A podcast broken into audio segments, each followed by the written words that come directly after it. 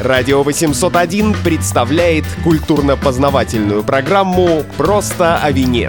Интервью с виноделами и экспертами. Потребителю пора понять, что Россия – это винодельческая страна. Все, точка, большая жирная. Рассказ о главных мировых винных регионах. И вот сегодня мы столкнемся с винами Франции, которые прежде всего пьют сами французы. Советы по выбору вина. Купить вино в супермаркете – это только для тех, которые уже хорошо знают, или для людей, кому не принципиально, какое это будет вино, хоть чтобы было дешевле. Продвижение винной культуры. В винной школе надо давать красные и белые дипломы. Белые, да?